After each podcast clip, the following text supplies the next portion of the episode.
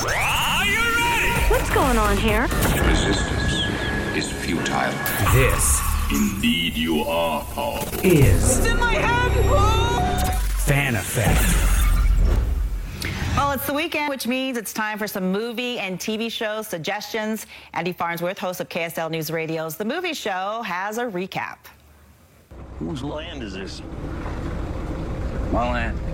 Well, we're getting to that time of year where the studios are starting to roll out the movies that they hope will contend for Academy Awards next spring. Our big movie this week is called Killers of the Flower Moon, and it comes from Oscar winning director Martin Scorsese, and it stars Oscar winning actors Leonardo DiCaprio and Robert De Niro. Now, the movie's based on the best selling novel of the same name, and it's set in the early 1900s in Oklahoma. The Osage Indian Nation at this time has become uber rich thanks to the discovery of oil on their land. But with all that money comes a lot of outsiders, white folk mostly, who want to get their hands on that money, and they'll do pretty much anything to accomplish it. They rob graves, they rob banks, but perhaps the worst thing they do is marry natives who have a full share of the revenue, then kill them to get the inheritance. Enter DiCaprio's character, Ernest Burkhart. He comes back from World War II to live with his uncle William, played by Robert De Niro. Ernest becomes a driver for a wealthy Osage woman named Molly, and they eventually marry. But as Osage men and women keep dying with nobody willing to investigate, the Osage look for help from the federal government, who finally sends some FBI agents to look into the matter. Now, there's no question the amount of effort and detail Scorsese put into this film. It looks spectacular, and it's a story that's worth telling and highlights many injustices committed against Native Americans that most of us probably weren't aware of. The acting is top notch, even if DiCaprio's prosthetic teeth were a bit of a distraction for me. But the biggest obstacle to this movie, no question, three and a half hour runtime with no intermission, I might add. I'm not sure that the casual movie going audience will want to expend the amount of time it will take to get through this.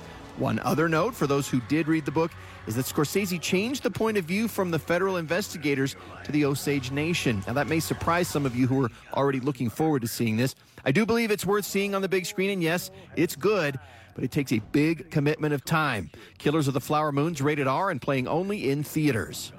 Another new movie this week that's based on a true story is called Nyad, and it stars Annette Bening and Jodie Foster. Bening plays long distance swimmer Diana Nyad, the only person who has ever made the 100 plus mile swim from Cuba to Florida unassisted.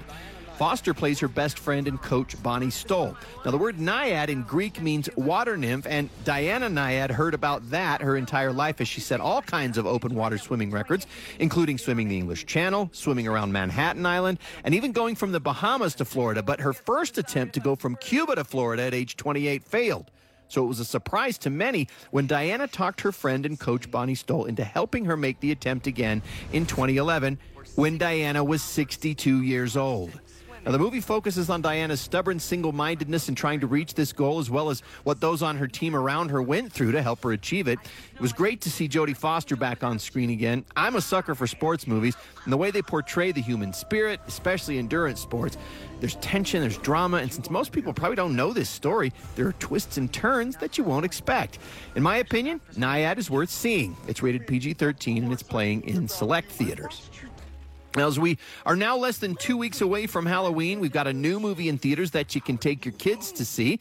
The Canterville Ghost is based on the classic short story by Oscar Wilde, and it features the voices of Stephen Fry, Hugh Laurie, Freddie Highmore, and Imelda Staunton. If you watch a lot of BBC shows, you probably recognize all those names.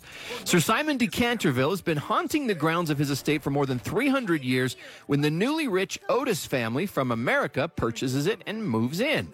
Sir Simon does his best to scare them away, but it doesn't work. In fact, the young twin Otis boys, Lewis and Kent, create their own fake ghost and actually manage to scare the ghost of Sir Simon. But one of the Otis kids, teenage Miranda, she sees there may be more to Sir Simon's story, and her kindness may be the very thing that can help his ghost to finally move on from this world.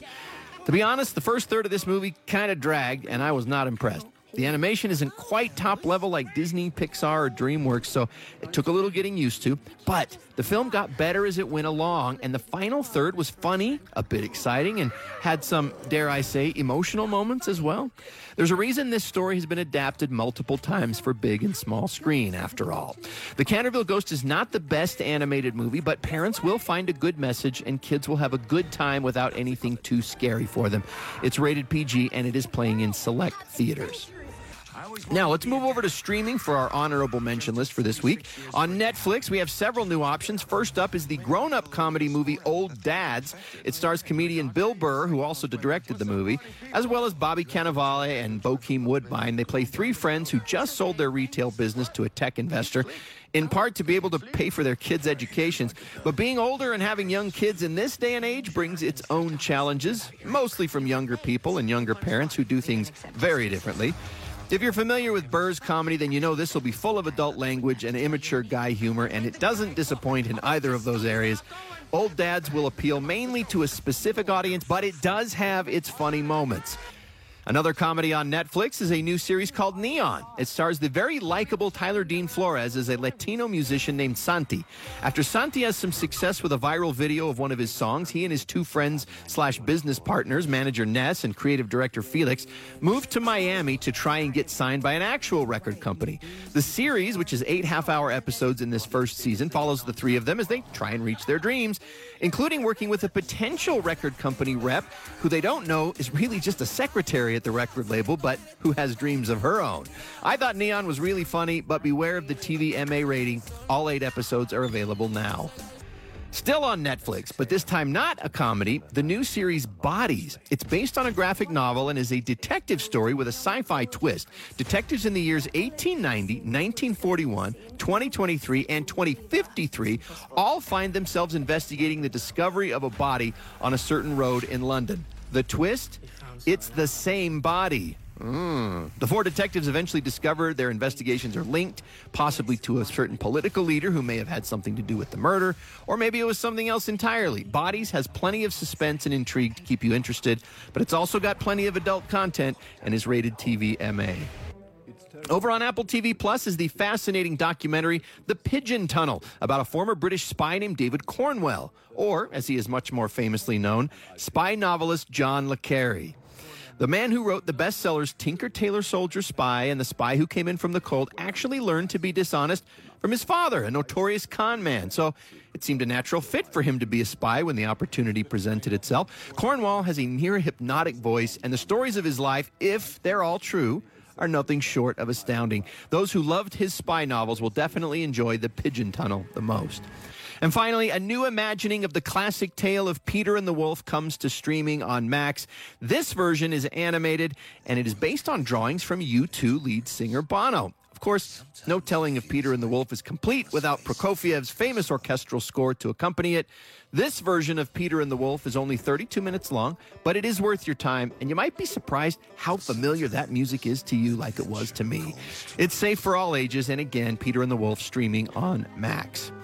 So there you have it, a little bit of something for all ages on this week's What to Watch. Hey, thanks for watching. I hope you and your family found this review helpful, and I invite you to check out my other in depth reviews of movies and streaming TV shows on KSLTV.com. I'll see you there.